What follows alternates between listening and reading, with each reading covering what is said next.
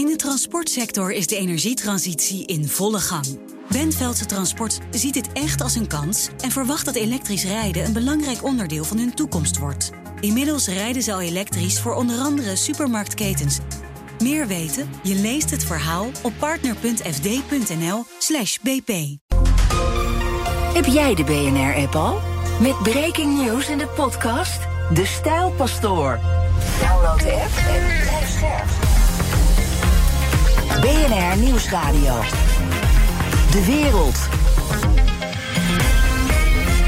Bernard Hammelburg. Welkom bij het beste binnenlandse programma over het buitenland. Straks, Oekraïne kan alleen succes behalen in de oorlog als het Westen met echte veiligheidsgaranties komt. Dat vindt oud-ambassadeur Robert Serry. Maar nu eerst, ruim een jaar was de levering van F-16's onbespreekbaar voor Joe Biden. En nu zijn Oekraïense piloten en mechaniciens aan het treden. Is hulp aan Oekraïne een soort driebanden-biljart?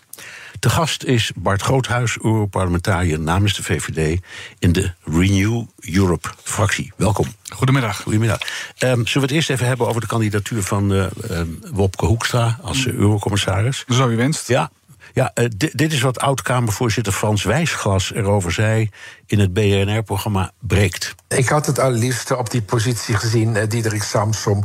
Niet in de eerste plaats omdat hij lid van de Partij van de Arbeid is. Hij was de kabinetschef, zeg maar, de, de, uh, een van de hoogste ambtenaren bij, bij Timmermans. Volledig ingewerkt. Ja, het gaat om een jaar, laten we dat niet vergeten. En Samsom, die, die, die had van zijn ja. eigen kamer naar de kamer van Timmermans aan de, aan de andere kant van de gang kunnen verhuizen. En met het werk kunnen doorgaan. Ja, Samson is de rechterhand van Timmermans geweest, heeft een uitstekende naam, kent de portefeuille klimaat en milieu is geen ander. Was dat, uh, uh, meneer Groothuis, niet een, uh, inderdaad een wat voor de hand liggende keus? Nou, daar ga ik niet over, daar gaat het, uh, de regering over. Maar wat ik wel zie is dat er veel consternatie is over, uh, over Hoekstra. Ik sluit mijn ogen niet over wat ik in de krant lees en uh, op de radio hoor hier. Maar tegelijkertijd is het wel zo dat veel mensen zich wel bedienen van oneigenlijke argumenten. Want Hoekstra heeft niet meer of minder klimaatervaring dan Timmermans toen hij begon. Nee, Laten we dat nee, ook vaststellen. Wel, ja, Timmermans en, wist eigenlijk alleen een heleboel van geopolitiek, maar ja. van klimaat. En dat was niet zijn zijn kracht. Voilà, en nu uh, krijgt hij een hearing hè, in het parlement, en daar ben ik ook onderdeel van.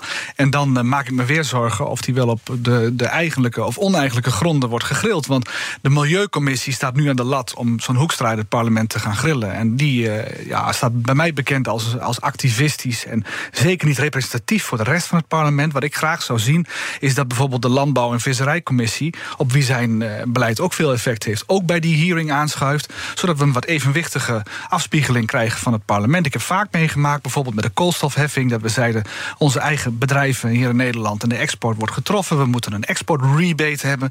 De Milieucommissie stemde dat unaniem weg. In het gehele parlement in Straatsburg haalde twee derde meerderheid. En zo zie je dat de, de Milieucommissie op zich niet een goede afspiegeling vormt van het Europese volk. En dan wil ik Hoekstra een eerlijke kans geven, het ja. belang van Nederland meenemen. Ik sta daar verder neutraal in. Ja, hij heeft wel een stempel van goedkeuring van uh, Ursula von der Leyen. Um, dat, dus dat is toch ook belangrijk. Ik neem, ook, ik neem aan dat het ook voor het parlement wel belangrijk is om rekening mee te houden. Zij, zij is voor. Ik heb ook de indruk dat zij er ook wel voor heeft gepleit, maar dat weet ik niet helemaal zeker. Nou, in alles wat je in, in Brussel doet, is er een balans nodig tussen de grote politieke facties. Dus de, de liberalen, de socialisten en de, zeg maar, de christendemocraten. En zij behoort tot de christendemocraten. Ja. Belangrijke stem dus. Dus zij heeft daar een belangrijke stem in. En zij vindt dat de balans daarin is, uh, negatief is voor de christendemocraten. Ik denk dat vooral de balans negatief is voor de liberalen. Dus wij zullen daar de komende jaren ook uh, voor ons weer zorgen dat wij goede posities moeten krijgen. En zo'n positie van Hoekstra, ja, dat weegt ook weer mee voor, voor ons dat wij weer betere posities krijgen in de toekomst. En daar moeten we ook afspraken over maken, denk ik. Ja, en uw eigen fractie Renew Europe, is die, begrijp ik nu dat die ook een beetje verdeeld is over wel of niet? Of is die, uh, heeft hij een, gezamenlijk standpunt? Het liberale huis in, in, in, Brussel kent vele kamers en verdiepingen. D66 en VVD zitten daar samen in één. Uh, de, zetels tellen, anders kun je geen macht en invloed uitoefenen. Dus voor de VVD is het heel erg belangrijk dat we voldoende massa hebben om onze idealen te verwezenlijken. Maar er wordt wel eens verschillend gedacht over zaken. En ja, er zit een wat uh, links-progressieve en wat gematigd conservatieve vleugel. En allebei zitten ze daar. En die denken vaak verschillend over zaken. Zoals de Natuurherstelwet, waar wij kritischer waren dan anderen. Ja, en. Uh, en dat zal zich nu ook uit. Dat zal zich nu ook uh, uit. Nog, nog even. Ehm, is het nou zo pijnlijk als we een eurocommissaris krijgen die geen vicevoorzitter is? Want ik heb altijd het idee dat dat vicevoorzitterschap, ja, het is zo verschrikkelijk veel, stelt dat nou ook weer niet voor. We hebben er heel veel van, hè? We hebben heel veel vicevoorzitters. En die zijn allemaal heel belangrijk, maar het is wel zo, als het te veel worden, dan verwatert het. Dus ik zou daar zelf niet te zwaar aan tillen. Ik til wel, wel zwaar aan wat voor portefeuille Nederlandse commissarissen krijgen en hoe zwaar die is. Ja. Dat is belangrijk. Ja. We gaan het zien. En uh, natuurlijk is voor ons een, uh, een, Het is een groot verhaal omdat het voor Nederland belangrijk is. Maar de Europese Commissie uh, en het parlement hebben momenteel wel andere zorgen aan hun hoofd. Met bovenaan Oekraïne. Wat is uw beeld over het verloop van de oorlog? Um, een processie van Echternach. Twee stappen voorwaarts, één stap terug. Maar ik denk dat de, de, de beeldspraak die um, de minister van Buitenlandse Zaken van Oekraïne zelf gebruikte, de slag rondom Monte Cassino, misschien ook wel een aardige kan zijn. Die heeft in de Tweede Wereldoorlog, op het einde in 1944, is dat vier maanden lang belegerd door de geallieerden. Met, met, mega verliezen aan geallieerde kant. En toch gewonnen. En toch gewonnen. En ja. twee dagen voor die day werd Rome al bevrijd. Ja. En wat de Oekraïners hier zeggen is: pas maar op, let maar eens op wij uh, zullen succes hebben, vertrouw ons daarop. Maar dan moeten ze dus ook bereid zijn om die mega-offers te brengen. En als je kijkt naar, u zult het hebben gezien, de New York Times kwam met cijfers. Die zegt daarbij, we weten niet of het helemaal accuraat is. Schatting dus, 70.000 doden en 120.000 gewonden aan Oekraïnse kant. Dat is ontzettend veel. Maar aan Russische kant 120.000 doden en 180.000 gewonden. Het, het is, en de Russen hebben drie keer zoveel manschappen. Ja, maar de helft van het Russische leger is weggeslagen. En ik wil niet zeggen dat uh, Oekraïne wint, maar Rusland verliest wel veel. En dat is denk ik de goede, goede richting waar we op gaan. Iedereen zoekt naar een, uh, ja, naar een doorbraak, ik ook. Maar ik denk wel dat we, ja, we gaan het zo hebben over tempo. Daar zit het. We zitten in de opbouw van de Oekraïnse strijdkrachten. We zijn te langzaam met het geven van groot zwaar materieel om een doorbraak te forceren. Ja. Uh, wat hoort u van uw Oekraïnse contacten over die gruwelijke aantallen offers? Want ik neem aan dat dat onderwerp ook wel ter sprake komt. Ja, zij gebruiken eufemismes zoals we are digesting Russian aggression. wij, wij, verteren die agressie, die is er sowieso. De volgende keer verteren jullie dat. Kijk maar eens hoe wij dat doen. Maar wij, wij voeren jullie oorlog en ik ben het daar met ze eens. En eh, wat, wat ze nodig hebben is gewoon luchtoverwicht... om eh, te zorgen dat ze gewoon minder verliezen leiden, minder doden worden... en dat deze oorlog sneller tot een einde kan komen. En het, wat we ook nodig hebben is meer productie van militair materieel en munitie. De einde van de Sovjet-Unie is vooral ingeleid dat het militair-industrieel complex van het Westen uh, by far het Sovjet-complex overklaste. En dat besef bij Gorbachev in het Kremlin, dat was echt drijvend, is nu ook wel bekend, van wij stoppen hiermee. We stoppen met deze waanzinnige uh, Koude Oorlog en we gaan over nou, tot... Ik herinner me, Gorbachev was er ook wel eerlijk over, want die zei als we even de kernwapens vergeten, want ja. daar is een soort pariteit, zullen we maar zeggen. Ja. Maar op, op, voor de rest stellen wij niet zoveel voor vergeleken bij, dat, bij die enorme supermacht. Voilà. Ja. En dat moeten we nu ook laten zien met onze productie van munitie, productie van defensieindustrie, hem ruim overklassen. En al, op het moment dat, dat die calculatie verandert, kunnen we ook zeggen: we gaan ja. uh, de winst in. U, u hebt uh, de afgelopen tijd veel mensen gesproken uh, in Oekraïne. Wat is het op, opvallendste wat ze u vertellen? Um, het opvallendste wat ze vertellen is dat zij onze oorlog natuurlijk strijden. En dat, daar, daar, herinneren ze ons continu aan. En de kosten voor ons zijn maar heel gering. Hè. En dat is natuurlijk ook zo. De Verenigde Staten geven 3% van hun defensiebudget. En ze hebben de helft van het Russische leger weten te, te, te decimeren. Dat is een ongelooflijk resultaat. De bang for the buck, zeg maar. Daar, daar zeggen, hebben ze het vaak over. Die is gigantisch. Dus um, ik denk dat we ook met die calculatie um, door moeten gaan. En dat, dat, zien de Oekraïners goed. Ja. En waar zijn ze goed in? Behalve dan dat ze moedig zijn en heel slim zijn in het gebruik van de middelen die ze uh, hebben ontvangen, gekregen. Hun eigen middelen trouwens ook. Maar wat doen als u zegt ze doen iets heel goed, wat is dat dan? Nou, dat doen ze heel goed. We gaan straks nog even praten over allerlei denktanks die ik gesproken heb de afgelopen zomer. En in vrijwel alle sessies van, van die denktanks, en dan kom ik zo op uw vraag, zijn er vaak Chinezen in de zaal. En die Chinezen ja. die stellen eigenlijk maar één vraag altijd. Of het nou in Washington is, of in Parijs, of in Klingendaal in Nederland. Die stellen vaak de vraag van, hoe zit het met het moraal? Waarom willen die Oekraïners zo graag hun land verdedigen? Wat is daar aan ten grondslag? Dus de Chinezen zijn aan het vergelijken. Waar komt die, de Oekraïnse wil om zich te verzetten vandaan? En dat projecteren ze natuurlijk op Taiwan. Ja. En dus die wil om zich te verzetten, ja, dat, dat springt boven alles uit. En ik denk dat we daar ook wel aandacht aan moeten besteden. Ze zijn geen sinds van plan om op te geven. Ook niet als er een, straks een soort van unpeace komt, een soort van settlement komt van dit conflict. En kun je het vergelijken met Taiwan? Want dat is toch dat is een eiland. Eh, de, de, de, de Chinezen hebben laten zien dat als ze in actie komen, dat het waarschijnlijk gewoon een omsingeling is. Uh, een blokkade, zeeblokkade, dan kun je niet meer zoveel. Uh, ja, er zijn twee scenario's waarover gedacht wordt. Ja. Eén is een blitzkrieg, dat de Chinezen in een dag alles overnemen en een volledige overmacht eh, op het eiland projecteren. De andere is een blokkade, waarmee ze langzaam uh, Taiwan afsnijden van de rest van de wereld. Ja. En er is geen consensus over of zo, wat nou een logische strategie nee, is. Al, alleen ook Xi Jinping zal kijken naar wat er in Oekraïne gebeurt en in Rusland. En die, de, de Russen wilden ook een blitzkrieg. Zo makkelijk is dat niet. Hè? Maar als je, als je vecht tegen een volk met een enorme wilskracht. En dat zijn de Taiwanese ook. Dat is niet zo simpel. Nee, dit moet ook denken aan eh, de, de, de, Arabische wereld die zich afvroeg van waarom was Israël zo succesvol in 67, 76. Die ging zich afvragen waar komt die moraal vandaan? Zo'n klein land, volledig outnumbered door de, de, de Arabische wereld. Het is hun moraal en dat, daar zit het hem in. Overigens denk ik dat de Taiwanese daar nog veel te leren hebben van de Oekraïners. Als ik even heel uh, scherp mag uh, zijn. Maar, maar dan vooral toch rekening houden met een militaire optie. Die... Ja, absoluut. En wat, wat het is, het is niet te vroeg of zo om hierover te, of prematuur om hierover na te denken. De verschillen en overeenkomsten tussen Taiwan en Oekraïne. Het is echt op tijd. De dreiging is daar. Het is wel zo, de Amerikaanse contacten waar ik mee spreek, die zien het veel meer als een tweede Oekraïne. een strijd tegen autoritaire regimes. Waar Europese denkers veel meer zeggen van, nou weet je, we kijken even naar Macron, die heeft gezegd van, nou we willen niet in een oorlog geslopen worden. De Duitsers die steeds verder investeren in China, daar zitten wel verschillende belangen achter. Maar waar we wel mee eens zijn, is dat afschrikking bij Poetin niet heeft gewerkt en dat we die fout niet weer mogen maken bij Xi Jinping. Nee. Dus Xi Jinping zal niet uit boosheid of als reactie op het Westen Taiwan binnenvallen. Wat hij wel zal doen, is dat hij optimisme voelt. Van ik kan dit snel, gezond, snel afronden en dat optimisme moeten we succesvol, continu succesvol ondermijnen.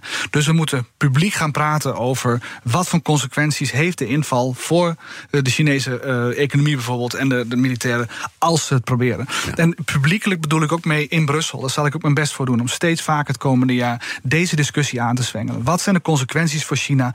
Bijna dat hun economie net zo afhankelijk is van ons als die van ons van hun, dat die verschrompelt. En da daar gaat het om dat we duidelijk maken dat het optimisme van, van Xi Jinping volledig ondermijnd wordt. Oké, maar begin dan met het te erkennen. Want dat doen we niet. Nou, de Britten hebben het gisteren gedaan. Ja, ja. Nee, maar het gaat erom dat we langzamerhand uh, toegaan naar een situatie waarin we afschrikking, zowel militair, dus ook kijken naar de drones die uh, Oekraïne nu uh, bijvoorbeeld heel succesvol inzet de afgelopen dagen, dat, we, dat, dat Taiwan daarvan leert. Daarmee kun je een significante, ja. geavanceerde wapensystemen toch treffen. En ze weten zich te verdedigen tegen hypersonenraketten, tegen grote wapensystemen met simpele, off-the-shelf commerciële producten. Dat moet Taiwan ook toepassen. Dit is BNR De Wereld. Mijn gast is Bart Groothuis, Europarlementariër namens de VVD in de Renew Europe-fractie. Inmiddels is ook bij ons BNR Europa-verslaggever Geert-Jan aan vanuit Polen. Geert-Jan, uh, we hadden het uh, net uh, over de weerbaarheid van Oekraïne. Ehm, in Polen, het land waar jij nu bent, daar zijn ze ook behoorlijk op dreef, vooral uh, op het gebied van digitaal. Ja, ze proberen natuurlijk op uh, alle borden te schaken en hun verdediging op orde te hebben. En een daarvan is de ja, digitale weerbaarheid. Maar er, er sluipt nog wel eens wat door dat uh, vangnet. Want er was afgelopen week een aanval op het Poolse spoorwegennetwerk. spoorwegarbeiders die hoorden ineens het Russische volkslied en een speech van Poetin. Ja, dat geeft nou niet zo'n lekker veilig idee, Bernard en meneer Groothuis. En ja. ik heb zelf wel rustig met de trein gereisd, maar het geeft aan dat we, dat we zeg ik even als EU, er nog zijn. En hoe zit het met andere vormen van dreiging? Nou, Polen en Baltische landen die uh, dreigen deze week de grens dicht te gooien met Belarus uh, als het echt uit de hand zou lopen. Uh, er is ook nauw contact daarover met Frontex, Europese grensagentschap. Dat zit hier in Warschau. En de baas is sinds een jaar, geloof ik, Hans Leitens, iets minder dan een jaar, een Nederlander. En die praten dan ook over met de ministers van Buitenlandse Zaken van deze landen. Hij gaat naar de grens toe om het hek te zien, het nieuwe surveillance systeem.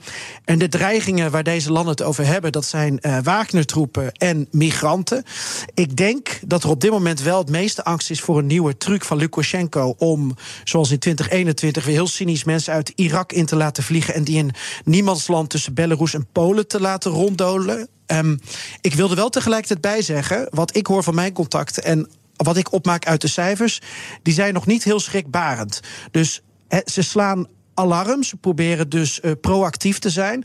Maar als er al een storm komt, dan is dit de relatieve stilte ervoor. Is mijn opinie. Ja, ze hebben op, bij de opvang van Oekraïners en Belarussen en Russen natuurlijk wel erg hun best gedaan. Hè? Dat moet je ze gewoon nageven. De Polen, ja. ja. ook met de Belarussen, zeker. zeker. Um, uh, dat, dat doen ze hier absoluut. Uh, en dat, dat wringt ook een beetje, omdat de opvang van Belarussen, Russen, Oekraïners.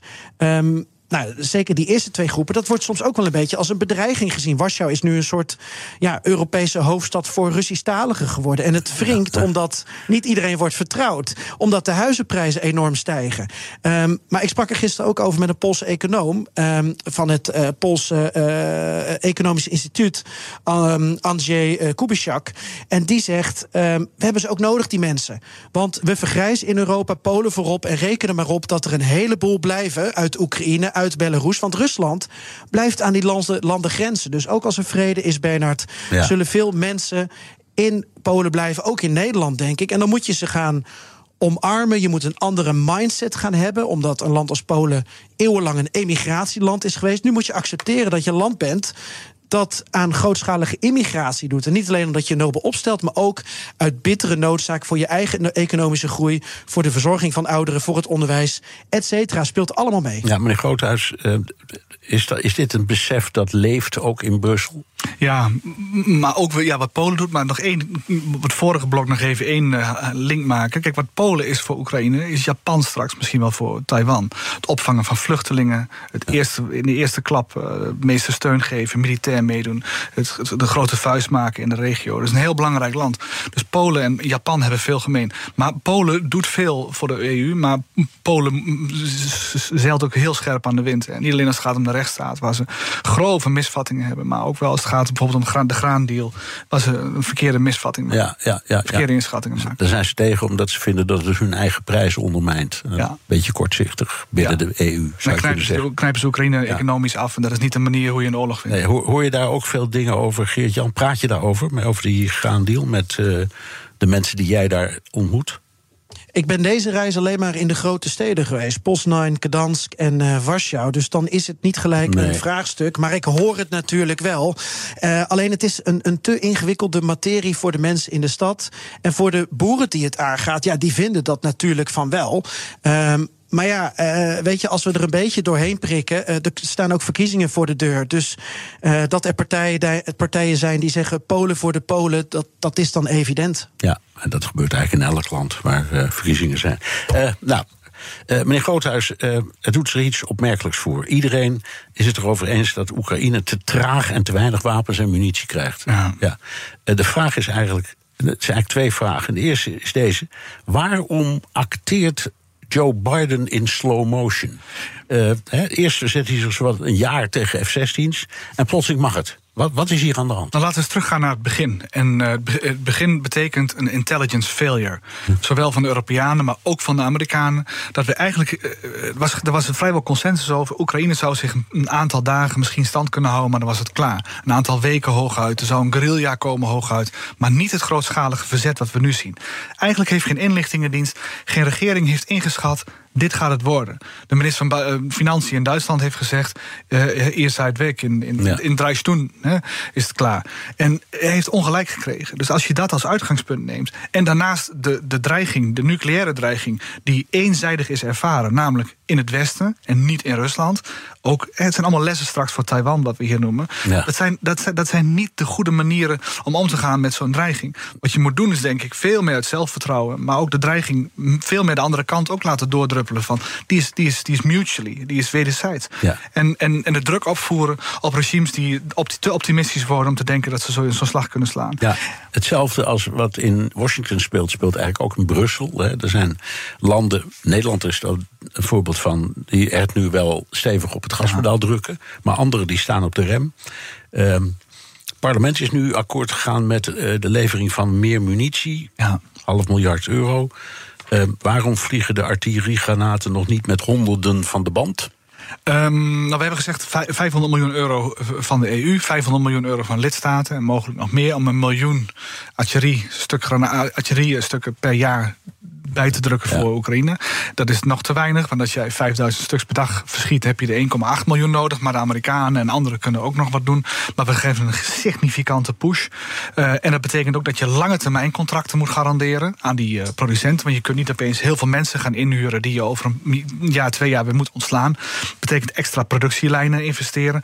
Dat, dat kost even om op te starten. Ja. Maar ik denk wel dat de EU hier het goede doet. Ja, maar je ziet hetzelfde. Hè. Biden moest een jaar nadenken over F-16's en wij moesten, bij wijze van spreken, Brussel moest een jaar nadenken om tot dit besluit te komen. Ja, veel te laat. Ja. Maar ik denk dat we een jaar geleden riepen we hier ook al toe op als parlement. En ik persoonlijk ook. Ik vind het echt een. Uh, ja, ik, ik ga me er een beetje voor dat we zo langzaam die financiële steun, of die, die steun, eh, die, die munitiesteun op gang hebben gekregen.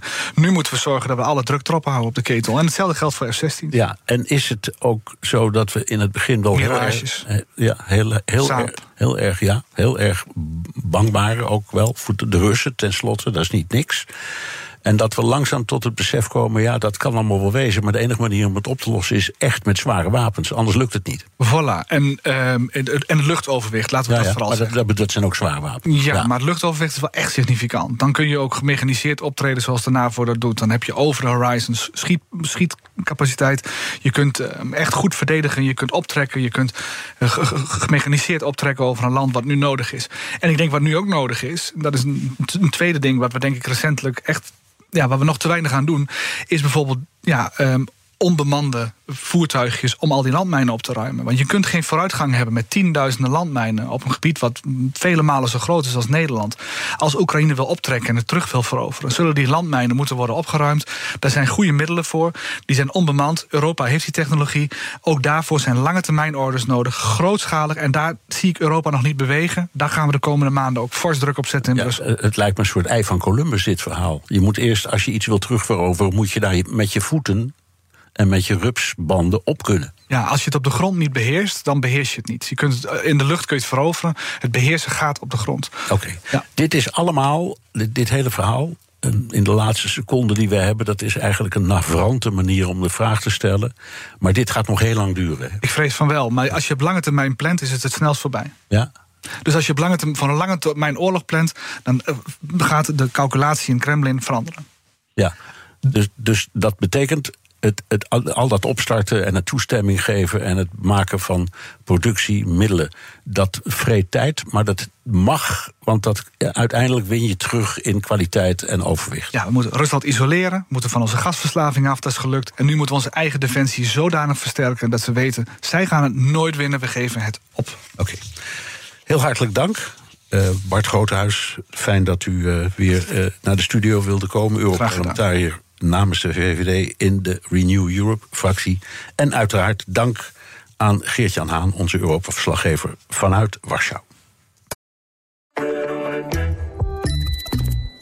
Het Eneco Klimaatreport van deze week komt uit Amsterdam. Ik ben Pascal en ik sta hier met de oprichter van Wikkelhuis op de werkplaats. Oep, wat zie ik hier? Ja, je ziet allemaal huisjes. En welke rol speelt energie-efficiëntie in jullie ontwerp- en bouwproces? We bouwen alleen maar met hernieuwbare materialen. Maar het leukste is dat we eigenlijk uh, zonne-energie gebruiken voor onze elektriciteit. We hebben duizend zonnepanelen op ons dak van de werkplaats. Duizend zonnepanelen, dat zijn er een hoop. Ik kan me voorstellen dat er veel stroom vanaf komt. Ja, er komt een enorme bak met stroom uit. En soms in de zomer is dat ook te veel. En daarom werken we samen met uh, Eneco, met het uh, opwek optimaal systeem. En wat doet dat systeem? Een soort dimmer. Dat als er te veel stroom is, dat je dat zeg maar wat terug reguleert, zodat er geen netcongestie ontstaat. Want dan zou alles vastlopen.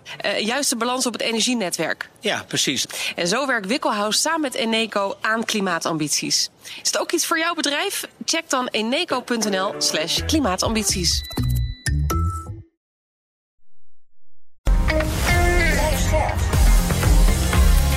BNR Nieuwsradio.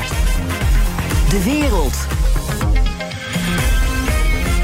Bernard Hammelburg. Poetin heeft baat bij een lange oorlog in Oekraïne. Dat zei Jaap de Hoop Scheffer in BNR's Big Five. Hij zal uh, baat hebben bij het uitzitten van de Amerikaanse presidentsverkiezingen. Daar, daar gaat uiteraard een campagne aan vooraf. En als je naar de Republikeinse partij kijkt, niet alleen naar Trump overigens, die, uh, dat lijkt er toch uh, nu wel op, de nominatie zal krijgen in de Republikeinse partij. dat ook andere potentiële Republikeinse presidentskandidaten, niet allemaal overigens, maar potentiële kandidaten, hebben gezegd: ach ja, dat de Oekraïne, wat Biden daar doet met de massale politieke en financiële steun, daar zijn we helemaal niet voor. En ooit zal de oorlog in Oekraïne eindigen, maar het is een illusie om te denken dat dat door vrede zal gebeuren. Dat denkt Robert Serry, voormalig ambassadeur in Oekraïne. Hij is net terug van een reis van twee maanden in Oekraïne en nu hier in de studio. Welkom. Fijn dat u, fijn dat u er bent. Um, na uw uh, ambassadeurschap bent u terug blijven gaan naar uh, Oekraïne, onder andere om te helpen. Maar voordat we daarover gaan hebben, en uiteraard krijgt u uitvoerig de gelegenheid. Wat ziet u in Oekraïne van de oorlog?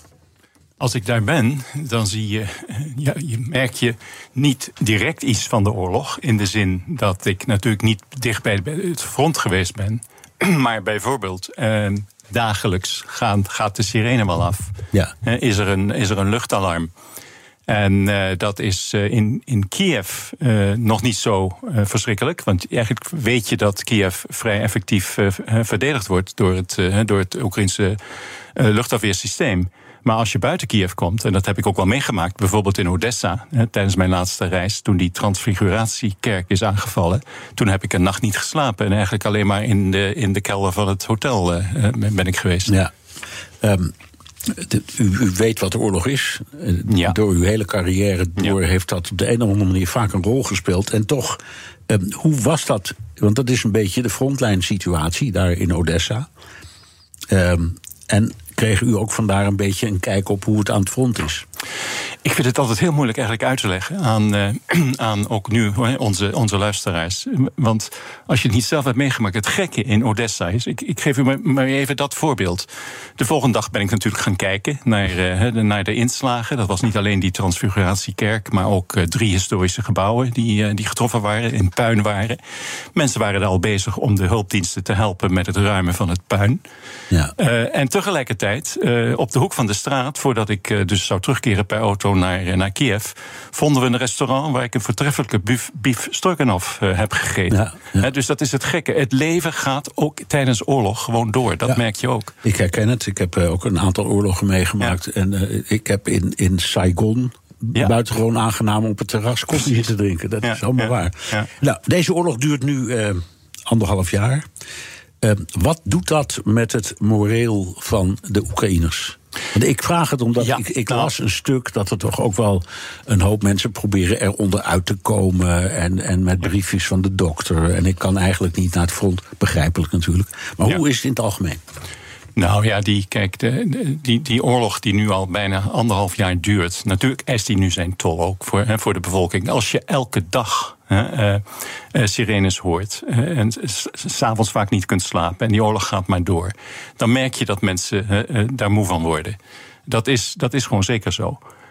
tegelijkertijd, elke inslag in, een, in, een, in een flatgebouw of in een stad zal de bevolking ook alleen maar weer uh, ervan overtuigen dat ze, dat ze geen andere keuze hebben dan, dan door te vechten. Dus het is, je, er is zeker sprake van, uh, van, van een toenemende moeheid, vermoeidheid, hè, nu het zo lang duurt. Maar ik heb nog niet echt uh, gezien dat er binnen de gemeenschap stemmen opgaan dat, dat, zij, dat, dat de oorlog maar eigenlijk beëindigd moet worden. Eigenlijk het tegendeel. Het tegendeel, ja. ja, ja. Um, u bent er niet alleen maar heen gegaan om te kijken, u steekt ook de handen uit de mouwen. Waarmee? Ja, dat is uh, vroege reconstructie. Kijk, als een oorlog zo lang duurt als deze. Uh, dan, dan help je de zelfredzaamheid van de mensen. Om bijvoorbeeld de flatgebouwen hè, die, die, die kapotgeschoten zijn. En vaak is het het dak. En als het een flatgebouw is dat hersteld kan worden, dan moet dat nu hersteld worden. Dan moet je niet wachten totdat deze oorlog is afgelopen. Je helpt dan ook de lokale economie. Je helpt de terugkeer van uh, vooral van IDP's, internally displaced persons, maar soms ook van vluchtelingen van buiten. Dus als Open Door Ukraine, dat is een uh, Nederlandse stichting waar ik zelf bij betrokken ben, zijn we ongeveer een jaar geleden begonnen met het eerste flatgebouw in Irpin. Dat was ook tijdens mijn eerste bezoek vorig jaar aan hè, Oekraïne toen die oorlog is begonnen. Nou, dat flatgebouw, daarvan hebben wij dat dak keurig hersteld en ook de façade. En inmiddels zijn we al betrokken bij zo'n twintig projecten, waarvan zes ook in Irpin, maar nu ook elders in. Uh, in Oekraïne. En we doen tegenwoordig ook niet alleen flatgebouwen, maar ook, uh, ook hospitaals, uh, hebben, scholen hebben we dus zitten in ons, in ons programma. En dat doen we eigenlijk, dat wil ik ook wel even nog benadrukken. Eigenlijk zijn we gewoon begonnen met crowdfunding. En ik wil ook iedereen danken die he, dus de, de, Open Door Ukraine hiermee geholpen heeft. En ik hoop ook dat ze ons zullen blijven steunen. Maar het is niet alleen meer mogelijk met crowdfunding. Inmiddels hebben wij dus ook geld gekregen, wat meer geld ook van Oxfam bijvoorbeeld. En ook van Stichting Vluchteling. Daar ben ik natuurlijk ook dankbaar voor. Maar ik zou ook eigenlijk willen dat de Nederlandse regering zich meer uh, zou uh, interesseren en toeleggen op die vroege reconstructie die nu moet beginnen. Ja. Ik heb het in mijn dagboeken ook al eens een keer opgeschreven. Waar blijft al dat geld dat beloofd wordt, bijvoorbeeld in Londen, ja. op, die grote, op die grote conferenties? Ja, klopt. Sterker nog, ik, ik geloof dat ze toen ook al het gebied hadden opgedeeld in stukjes. Nederland kreeg, geloof ik, Gerson en zo kreeg iedereen wat. En toen, dat, ik begrijp helemaal wat u zegt. Um, ik kan me ook voorstellen dat als je in het kabinet zit en moet beslissen over hulp aan Oekraïne, wapens, geld, ga zo maar door. Dat je ook niet meteen denkt aan flatgebouwen, want ja, die kun je wel opknappen, maar misschien valt er morgen weer zo'n drone op en kan je weer opnieuw beginnen. Ja, dat doe je, dat doe je natuurlijk ook niet eh, vlak bij het front. Maar neem nou zo'n stad als Irpin, ja. Hè, eh, Waar, hè, waar, waar dus in de eerste weken van de oorlog hard gevochten is, hè, waar het Russische leger tot staan is gebracht. En er zijn ook andere plaatsen, bijvoorbeeld hetzelfde is gebeurd in Trostianets, in Sumy of in Chernigiv, ten noorden van, eh, van Kiev. Die gebieden zijn nu relatief veilig. Ja. Ze zijn nooit helemaal veilig, maar de kans dat er dan weer een raket of een drone op dat flatgebouw kom, komt, is klein. En juist in die relatief stabiele, gestabiliseerde gebieden moet je dus nu beginnen. Ik ga niet bepleiten dat je vlak bij de, oorlog, vlak bij de frontlijn. Nee, maar u bent, niet iemand, u bent niet iemand die geen contacten heeft in Den Haag, zal ik maar zeggen. En u zegt, waar blijft de regering met het geld? Nou ja, ik, ben de fout, ik ben de verkeerde persoon om die vraag aan te stellen, meneer Serri. Uh, ja, nee, dat, dat klopt ook wel. En ik, uh, ik ben ook, ik, maar ik ben gewoon van nature een beetje ongeduldig. Ik hoop ook dat het wel komt. Er is nu, nu, nu, bijvoorbeeld een nieuwe reconstructiefaciliteit opgezet door het, het ministerie voor Ontwikkelingssamenwerking, dat hier verantwoordelijk voor is. Maar het is wel een feit dat uh, heel veel geld dat Nederland belooft gaat via grote instellingen zoals de Wereldbank, de EBRD. En daarvan zie je voorlopig niets terug als ik he, daar naartoe ga en kijk naar die flatgebouwen, kijk naar alle verwoesting he, die ik om me heen zie. Dan zou je willen dat het sneller gaat. Het zijn vooral de Oekraïners zelf he, die eh, begonnen zijn met, met wederopbouw. Ja. Um, kan er nog meer gebeuren qua hulp uh, ja, altijd natuurlijk. Altijd, maar, ja, maar nee, nee, ik, ik, ik, ik, vind, ik, kijk, de, de, de hulp, die, de eerste lijnshulp, zo gezegd, de early recovery, zoals dat heet, hè, waar, de, waar heel veel ook andere Nederlandse hulporganisaties geweldig werk doen. Maar ook de grote organisaties, zoals, uh, zoals bijvoorbeeld ook de VN. Hè, de, ja. dat, dat gebeurt allemaal wel. Maar ja, dan blijft het bij uh, bij, uh, bijvoorbeeld, ik, laat ik u een voorbeeld geven. Wij zijn nu begonnen om een uh, heel dorp in, in Novosilivka, vlakbij Chernigiv, op te bouwen. Dat was volledig vernieuwd. Trouwens, nog even een weer een treurige anekdote. Novosilivka, nieuw dorp. Ja. Het was dus al opnieuw opgebouwd tijdens de Tweede Wereldoorlog en nu weer. Ja, ja hoe cynisch kan het zijn? Hoe cynisch kan het zijn? Ja. Nou, daar zijn wij dus begonnen. Hè, met, met, met, met het, het gewoon huizen te bouwen voor die, voor, die, voor, die, voor, voor, die, voor, die, voor die mensen. Kijk, dat is nou een voorbeeld van vroege reconstructie dat je nu kunt doen. Ja, Oké, okay, laat ik het maar doen. meteen even. U hebt vast een, een, een link of een e-mailadres of een nummer. Zeg het maar. Dat is www.opendoorukraine.nl. Oké. Okay www.opendoorukraine.nl.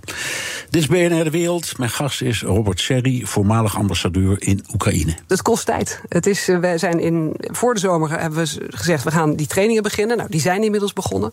Nu hebben we onlangs de toestemming ook van de Amerikanen gekregen... om daadwerkelijk te gaan leveren. Nou, dat kan pas als de trainingen zijn afgerond. Als zowel de vliegers als het technisch personeel er ook mee kunnen omgaan... en er ook mee kunnen vechten. Dus niet alleen maar het kunnen onderhouden... maar ook weten hoe ze het in de praktijk moeten gebruiken. Dus dat kost tijd. Oekraïners zijn daar ook realistisch in. Dus het is niet een gamechanger voor de oorlog aan het front nu. Maar het is wel uh, in die zin ontzettend relevant. Omdat de krijgsmacht, de Oekraïnse krijgsmacht, daarmee daadwerkelijk wordt versterkt. En het is eigenlijk ook een investering in de toekomst. Ook vanuit Nederland en, en de andere bondgenoten. Dat was demissionair minister van Defensie Kasia Ollongren in BNR's Big Five. Over de levering van F-16's. Um, meneer Serri, de steun van het Westen gaat steeds een stapje verder. Hoe kijkt u naar de, de militaire steun van de NAVO-lidstaten? Ik wil het absoluut niet bagatelliseren, maar het komt steeds te laat. Ik heb dat al heel vaak gezegd. Ik, ik heb het al in eh, december gezegd, toen, toen het begon met de, met de tanks. Um, en wat je nu ziet, is. Uh, we zijn nu ook ongeduldig aan het worden over dat uh, Oekraïnse tegenoffensief. Maar daar moeten we eigenlijk niet zo verbaasd over zijn. Want de, de wapens die daarvoor nodig zijn, die werden steeds heel traag geleverd. En dat is tot op de dag van vandaag het, uh, het geval. Ook weer met die, met die F-16's. Ja, ja ik, ik heb zelf al een paar keer gezegd... heb je het gevoel dat Joe Biden met één voet op het gaspedaal staat... en met het andere ja. voet op de rem. Dat is een hele goeie. Waarom zou dat zo zijn? Dat is weer die angst voor Poetin, denk ik. Kijk, de, de Oekraïners zelf hebben geen angst voor Poetin en voor zijn bommen. Nee, maar die hebben, oh, dat klinkt vreselijk. Die hebben geen andere keus. hebben geen keus. Wij, hebben, wij wel. Ja. En, uh, en, wij, en, en dat verklaart ook, de, vrees ik, de behoedzaamheid. En waardoor we steeds een stap te laat zijn. Maar dan stel ik wel de vraag wat eigenlijk de strategie van het Westen is. Ja. Want we zeggen wel dat we Oekraïne zo lang zullen blijven steunen als nodig is. Maar als je uh, die hulp, met name dus die, die, die, die kritieke uh, militaire hulp, dus niet op tijd komt, dan verleng je de oorlog. En ik denk niet dat dat in ons en in Oekraïns, en zeker niet in Oekraïns belang is. Dus een, om een simpel voorbeeld te nemen, Joe Biden heeft nu ja gezegd tegen F-16's. Dat had hij ook acht maanden geleden kunnen ja. doen. En dan hadden ze al gevlogen inmiddels. Precies. Hetzelfde geldt voor lange afstandswapens, tanks, noem het allemaal maar op. Ja. Um, als het eerst niet gebeurt en uiteindelijk toch. En Biden en ook Europa is dus klaarblijkelijk na veel gedram toch bereid om grotere risico's te nemen. Waar komt die omslag dan door? Ja, ik denk dat die omslag komt omdat men wel beseft dat als men het dan niet zou doen, uh, die, die steun die we, die, we, die we hebben toegezegd, dat we die dan ook niet waarmaken.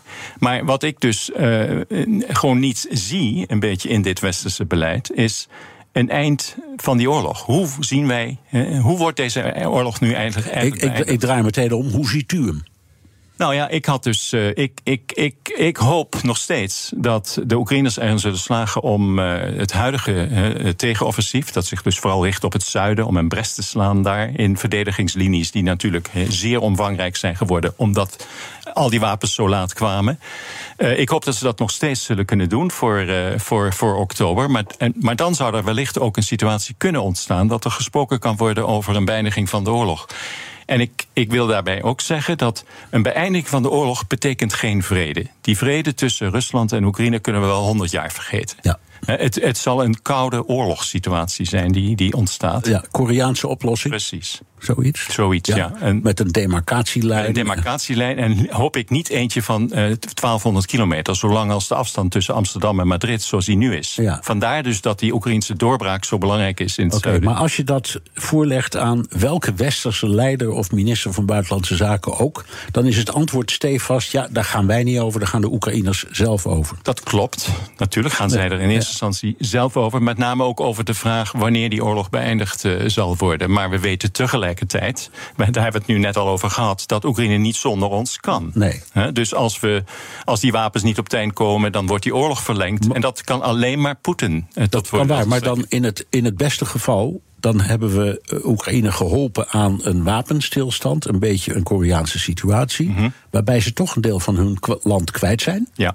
Het is niet anders dan. Mhm. Nou, dan kun je dat deel, dat West-Oekraïne, kun je misschien lid maken van de NAVO. Je kunt andere dingen doen. Uh, maar uiteindelijk wint Rusland. Nee, dan zeg ik niet dat Rusland wint. Want, nou, ja, als Oekraïne niet terugkrijgt wat is veroverd. Nou ja, ik, ik vind ook zeker niet dat wij ooit Oekraïne voor het, het blok zouden moeten zetten. Dat ze dat, dat, ze dat gebied zouden moeten uh, opgeven. Zouden moeten erkennen dat het, uh, dat het niet meer van hun is en dat dat Russisch wordt. Dat ja, maar is niet, u bent dat een, is u bent een ervaren diplomaat. Waar ja. ligt nu de scheidslijn tussen, laten we zeggen, het objectieve vermogen van een diplomaat om een situatie te beoordelen en de feitelijke waarheid zoals die zich gaat ontwikkelen? Ik hoop, ik heb het al eerder gezegd, dat er toch een situatie zal ontstaan Waarbij uh, de huidige padstelling toch nog één keer doorbroken kan worden door Oekraïne. Maar misschien lukt dat wel niet. Hè. Dus la, laten we daar ook, ook, wel heel realistisch over zijn. En dat dat, dat ook nog een uitkomst kan zijn voor het eind van dit jaar. Maar aan elke oorlog, dat heb ik ook als uh, crisisdemocraat natuurlijk geleerd, komt een einde. meestal als de mutually hurting stalemate ontstaat. Beide partijen zien geen zin meer in voortzetting van de oorlog. En dan komt er in ieder geval wel een staakt het vuren. Ja. Dat, op dat moment moeten wij klaar zijn als, als het Westen om Oekraïne dan de veiligheidsgaranties te geven die, uh, die een herhaling dan van die oorlog vrijwel onmogelijk gaan ja, maken. En is het NAVO-lidmaatschap één van? Dat is, het NAVO-lidmaatschap is er één van. Het, het, is de beste en ook zelfs voor onszelf, en dat moeten Nederlanders wel aanspreken, waarschijnlijk de goedkoopste. Ja, ja je, je geeft ze alleen maar een certificaat van lidmaatschap, bij wijze van spreken. Ja. Maar uh, je, je, bent wel gebonden aan uh, de, het reglement. En dat zegt dat wanneer er één Russische laars vanuit dat bezette gebied of veroverde gebied op het Oekraïnse gebied komt, dan heb je een artikel 5 situatie. Ja. Dan zitten wij plotseling in een oorlog met Rusland. Ja, dat is zo. Uh, maar het is nou juist dat uh, waardoor dat artikel zo, zo, uh, zoveel waard is. Want dat, dat zal Poetin dus ook snel niet meer doen. Kissinger heeft het trouwens ook gezegd ja. onlangs. Hè. Nou, die, die, die, die kwam eerst al heel helemaal... snel met uw oplossing, zal ik maar ja, zeggen, met die. Koreaanse oplossing. En daarna zei hij, ze moeten wel lid worden van de NAVO. Ja, omdat hij ook inziet dat als Oekraïne lid wordt van de NAVO, dat Poetin zich wel tweemaal zal bedenken om inderdaad die laars en dan op dat deel van Oekraïne, wat wij dan erkennen hè, als door, door Oekraïne volledig gecontroleerd. En waar, waar, waar, onze veiligheidsparaplu zich dan toe gaat uitstrekken. Ja. Er is dan wellicht nog gebied dat niet is verheroverd. Dat hoeft Oekraïne niet op te geven, vind ik. Want dat zou helemaal indruisen tegen het internationaal recht. Maar dat komt dan wel in de toekomst aan de orde. Ja. Maar het wordt een lange koude oorlog. Ja. Een koude vrede. Hoe lang wachten we in Korea al? Vanaf 1953. Ja, ja, ja. ja maar ik, ik, ben ook heel, wat dat betreft, niet optimistisch over, uh, over, de, over de toekomst van Europa. als het gaat om de, de relatie met Rusland. Oké, okay. het is uh, een somber, maar ongetwijfeld realistisch beeld. Dank Robert Serri, voormalig ambassadeur in Oekraïne. Postma in Amerika. Tijd voor het Amerikaanse nieuws door de ogen van onze correspondent in Washington, Jan Postma. Jan, Trump overweegt om niet op te komen dagen bij zijn voorgeleiding voor de rechtbank in Georgia volgende week. Ja, CBS uh, Nieuws meldt dat. Dat zou de eerste keer zijn dat Trump niet bij zijn eigen voorgeleiding komt. Uh, bij die andere drie strafzaken was hij er wel. Maar ja, in Georgia gaat het ook ietsje anders dan op die andere plekken. Trump uh, heeft zich daar natuurlijk al gemeld. En hij mag dan het, het ook via de camera, virtueel doen... of het gewoon helemaal overslaan. En eigenlijk uh, werd verwacht dat alle 19 uh, verdachten daar zullen zijn. Maar een paar van Trumps medeverdachten die uh, willen ook niet lijfelijk aanwezig zijn. En ja, het wordt wel afgeraden, want dat komt natuurlijk niet heel positief over richting de rechter als je gelijk dan de eerste keer er niet bij bent. Maar het kan wel gewoon. Um, allemaal nog even afwachten wat Trump daar precies doet. Uh, maar voor de mensen dus die hoopten op weer een show in Georgia... Uh, daar wordt nogal op geanticipeerd... want er zullen hoogstwaarschijnlijk ook camera's in de rechtszaal zijn. Ja, dat kon dus ook wel eens een beetje tegenvallen... Uh, met mogelijke show zonder de hoofdrolspeler. Ja, nou goed, ooit komt het proces en daar zal hij wel moeten opdagen. kan over, even een technisch vraagje... Kan, kan hij zich laten vertegenwoordigen door zijn raadsman... Nee, volgens mij zijn de, de twee opties. Of je bent er niet, of je doet het via de camera. En, en, nou ja, dat, goed, dat dan, als je er niet bent, dan doet je raadsman het dus inderdaad. Ja. Oké. Okay. Het Witte Huis zet zich schrap voor een nieuw te verschijnen boek. Ja, Franklin Foer, die, die schreef al een paar bestsellers. Uh, ook bekend als uh, auteur bij The Atlantic. Uh, heeft nu een boek over Biden geschreven. The Last Politician Inside Joe Biden's White House... and the Struggle for America's Future. Nou, dat is nogal een titel. Zo. En, ja, dat is ook bijna het hele boek, als je het mij vraagt. ja, precies. De eerste alinea is al binnen. er zijn al wat fragmenten ook van uitgekomen... waar ze in het Witte Huis niet meteen heel blij mee zijn. Die Foer schrijft bijvoorbeeld dat Biden privé regelmatig toegeeft... dat hij toch wel moe is, dat hij vermoeid is door het presidentschap. En dat dat bijvoorbeeld de reden is dat je bijna nooit uh, Biden voor tien uur uh, afspraken in het openbaar ziet doen. Dus hij is bijna nooit ergens dat hij voor tienen uh, bij een school of, of, of, bij een ander werkbezoek moet zijn. Um, en dat is natuurlijk allemaal een beetje onhandig voor Biden. Want zijn leeftijd is een heel belangrijk onderwerp, ja. deze verkiezingen. Eigenlijk het belangrijkste. Hè? En dat is nu dus iets wat in dat boek juist uh, benadrukt wordt. En ook bijvoorbeeld de aftuigtocht uit Afghanistan komt voorbij. Hoe Biden vasthield daaraan en op een bepaald moment zegt: ja, of die critici zijn gek, de media zijn gek, of ik ben het. Nou, het was gisteren uh, twee jaar geleden en de beelden van die chaos waren hier weer overal te zien. Echt een smet op uh, Bidens presidentschap. Dus dit boek, het is allemaal wat genuanceerder dan die boeken uit de Trump-jaren. Hè. Dit is geen Fire and Fury, maar uh, Biden zal er niet naar uitkijken. Nee. Gezondheid van de Republikeinse senaatsleider Mitch McConnell staat weer ter discussie. Hij viel alweer stil tijdens een persmoment. Ja, dit, dit, dit, was een heel curieus moment. En, en het is al de tweede keer in een maand tijd. Um, hem werd gevraagd wat zijn gedachten zijn over zich opnieuw verkiesbaar stellen. En dan zegt hij eerst dat hij het niet verstaat. En daarna zegt hij, ja, uh, mijn gedachten over wat? Uh, en daarna krijgt hij een glazige blik en, en, blijft het heel lang stil totdat de medewerker ingrijpt. Uh, nou, dit is halverwege het fragment en, en, inclusief die hele lange ongemakkelijke stilte. What are my thoughts about what? Running for re-election in 2026. Oh. That's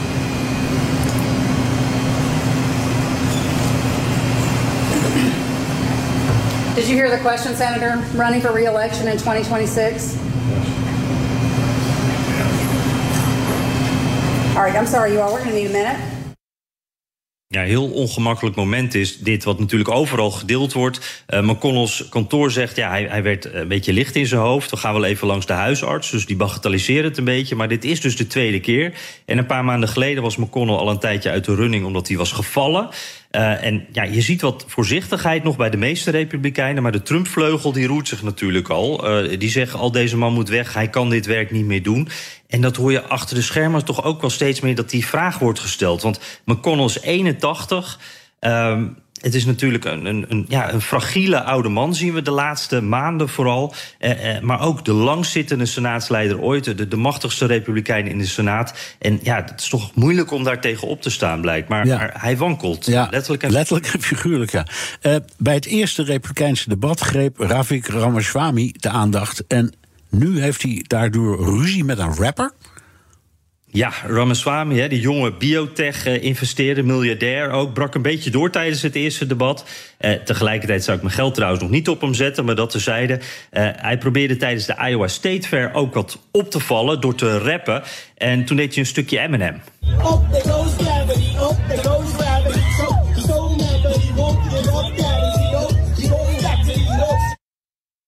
Ja, een beetje een ongemakkelijk moment als je het mij vraagt, maar het viel wel op. Het ging overal rond. En Eminem die zegt nu, ja, dat mag je niet meer doen. Dat is mijn nummer. Uh, hier is een brief van mijn advocaat. Ik heb er helemaal geen zin in dat politici dit gaan gebruiken. En ja, ik denk ook dat Ramaswamy niet zo goed met zijn rechtse profiel... zo goed uh, past bij Eminem, die, die juist aan de andere kant staat.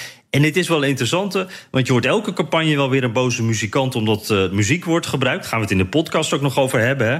Maar uh, uh, ja, ik had nog nooit gehoord dat een politicus zelf het nummer niet meer mag rappen of zingen. Nee, maar nou is dus conservatief. een stapje verder. Ja, nou is conservatief Amerika dus boos op M&M. Dat vind ik ook wel wat. Ja, ja, die heeft het nu gedaan. Op Fox werd al gezegd, nou, hij heeft een mooie carrière gehad. Met andere woorden, die is nu voorbij. Ja. Uh, en het is ook wel mooi geweest met die man. En ook op social media krijgt hij er echt wel langs. Want het, ja, ze vinden het een beetje kleinzerig. Uh, ik moet zeggen, dat, dat vind ik het ook wel een beetje hoor. Dit is dus een stoere rapper uit Detroit...